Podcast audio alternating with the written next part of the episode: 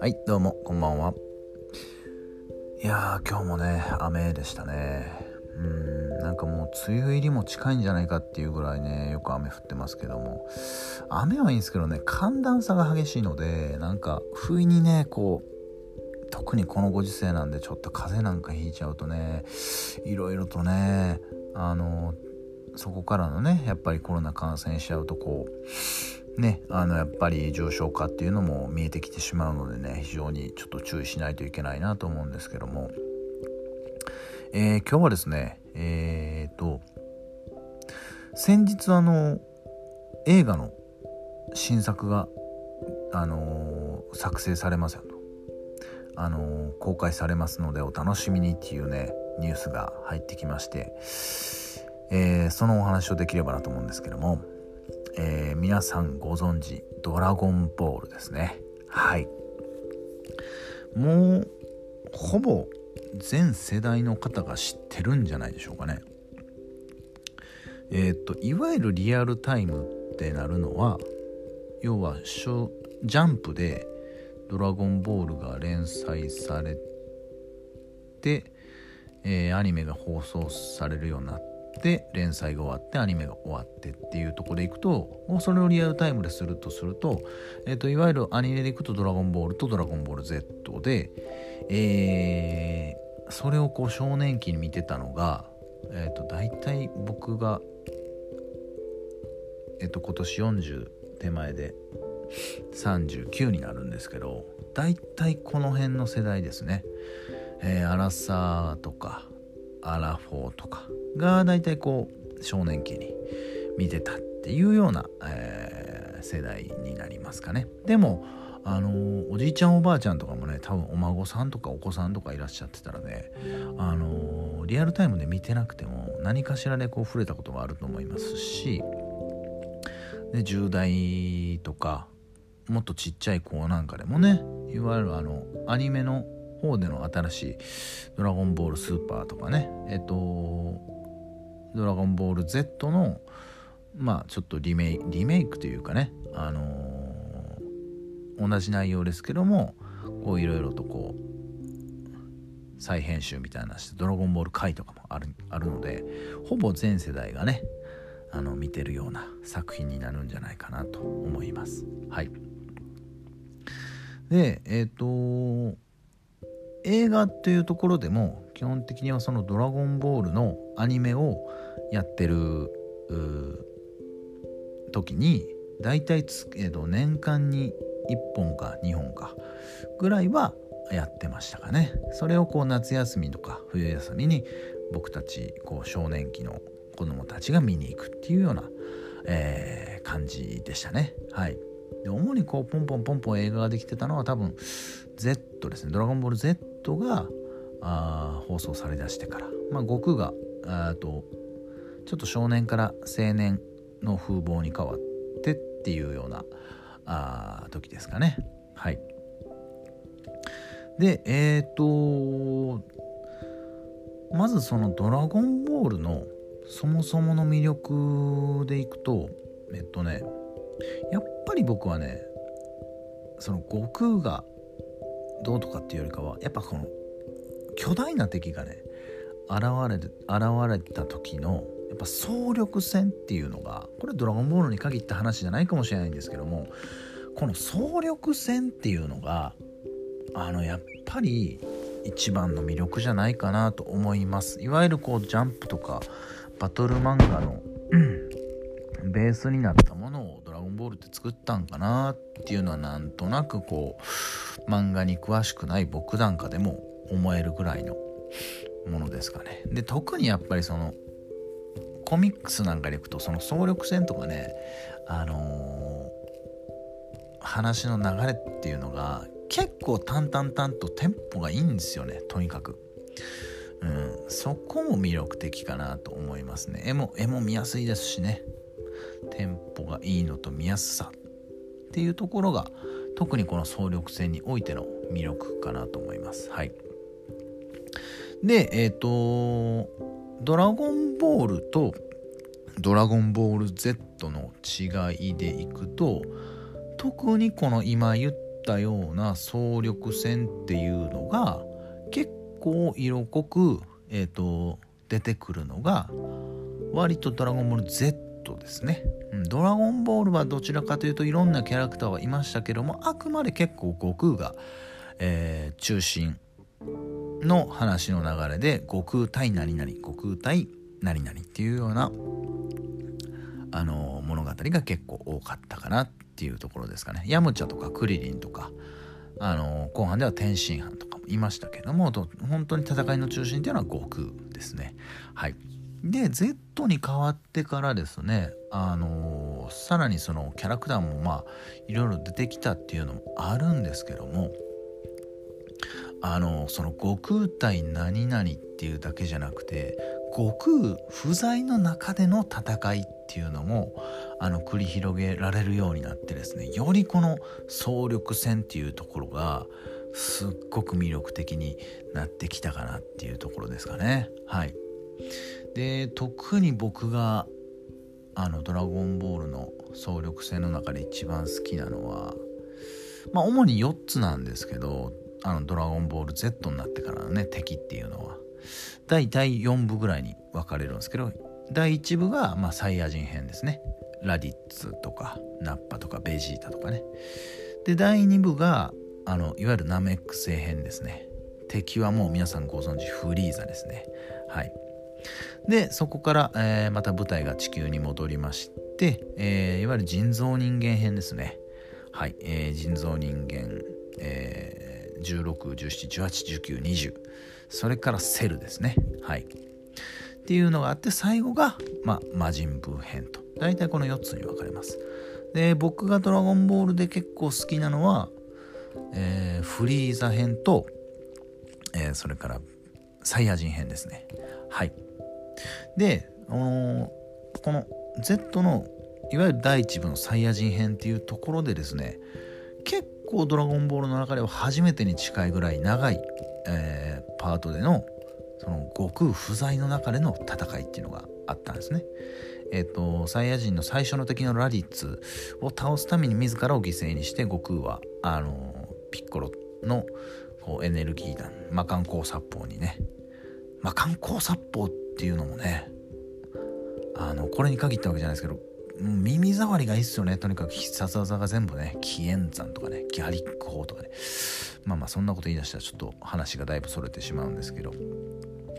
で悟空が不在の中ですね、えー、修行あの世で修行しましてえー、まあ悟空がいない中でこうサイヤ人が来てしまいまして。戦うような形になるんですけどもまあこの時のねベジータの手下というかナッパの底知れぬ強さっていうところにものすごいね僕は子供ながらに恐怖を覚えましたね。もう絶望感がすごかったですね。はい。でそこでそのいわゆる Z 戦士対サイヤ人っていうような総力戦が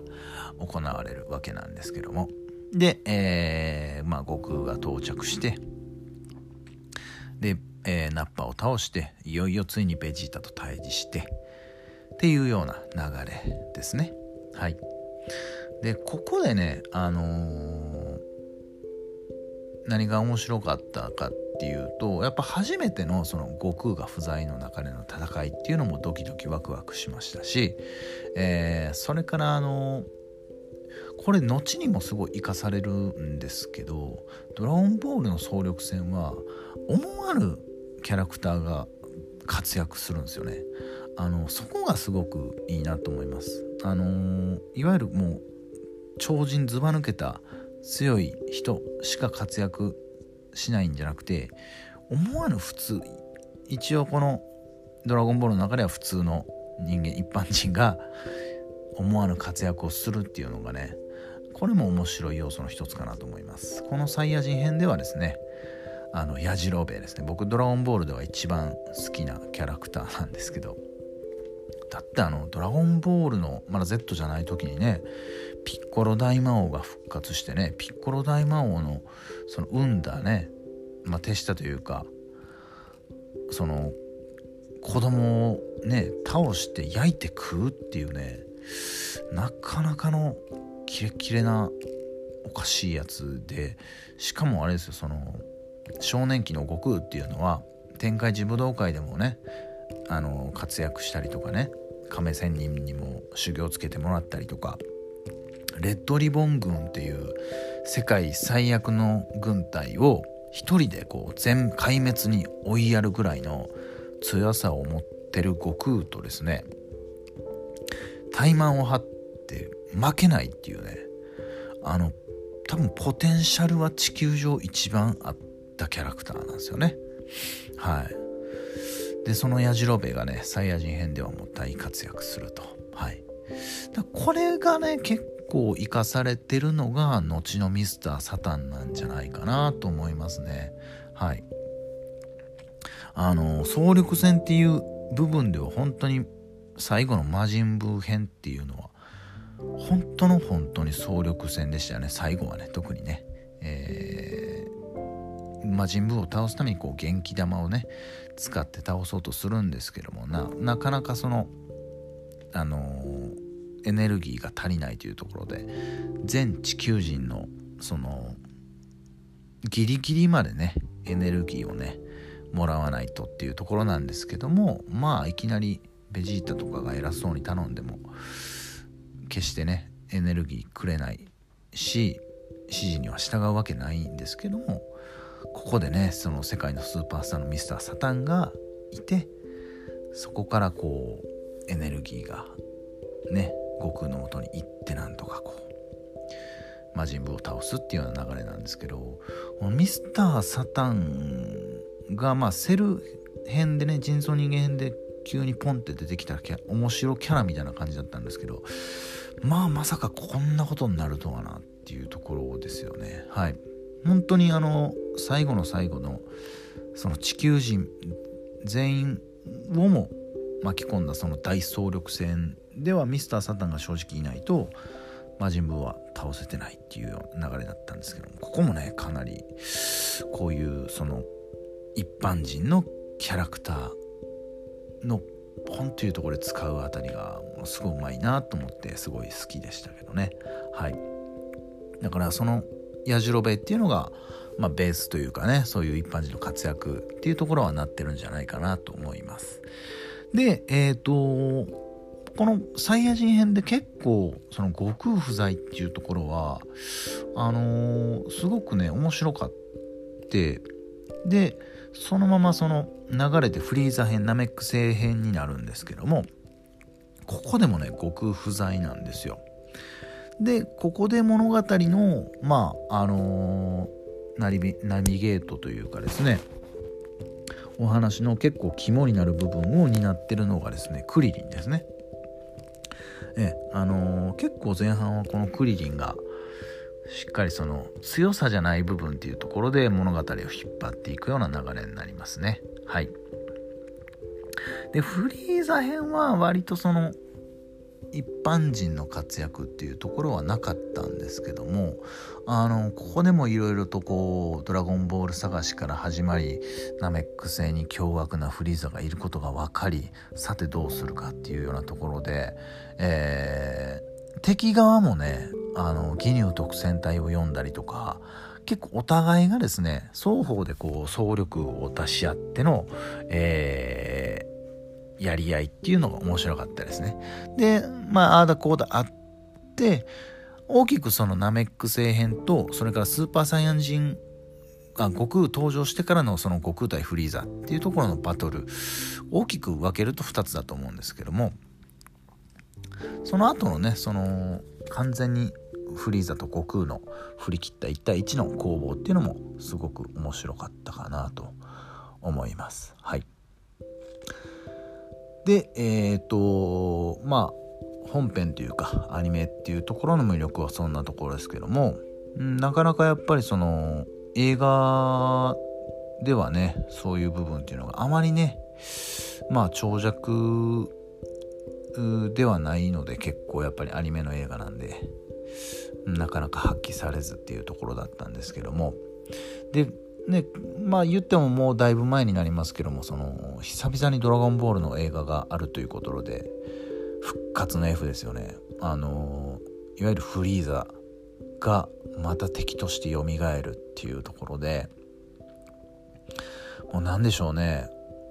あのやっぱりワクワクしましたよね。敵キャラクターであれだけね魅力的なあキャラクターですしあのフリーザって言ってもそのその後にセルとか魔人ブーとか出てきてるんでうん強さ的にはって思ってたんですけどそのじゃあどうやってねその蘇ったフリーザが今の悟空とかベジータとかにこう強さを合わせていくのかっていうところもなんかね納得できましたしね。結構すごいシンプルでしたけどああまあフリーザだったらありえるよなみたいな。であのマキシマム・ザ・ホルモンのねあの主題歌もめちゃくちゃかっこよくってもともとフリーザのことを書いた歌詞っていうのもねあのやっぱりめちゃくちゃ合ってましたしでそれが要はアバンタイトルなんですよ。あのこう映画のタイトルが出る前にこう結構ポンポンポンとフリーザが復活してどういう風に強さを合わせてったかっていうのがすごいこうテンポよく出るんですけどそこまででしたね面白かったのはね。もうその後はもううんっていうあのいつものさっき言ったその底知れぬ強さで勝つどころかですね。いやもう最初からそれできてたんやったらやれよっていうのもあったしあとはあのまあやっぱり昔の「ドラゴンボール」を知ってるのでその強さのバロメーターっていうのがもうぐっちゃぐちゃでうーんなんかもうしんどかったかなっていう感じでしたね。でも本当にそのアバンタイトル前はめちゃくちゃ良かったです。はい。で一応その後のえっ、ー、とブロリー編ですよね。ドラゴンボールの映画の中では一番新しい作品になるんですけどこれはむちゃくちゃ良かったですね。はい。あのとにかく話の映画の半分以上その悟空対ブロリーベジータ対ブロリーっていうところにもシンプルに集約されてましてですね。あのめちゃくちゃ迫力もあってめちゃくちゃ面白かったですね。はい。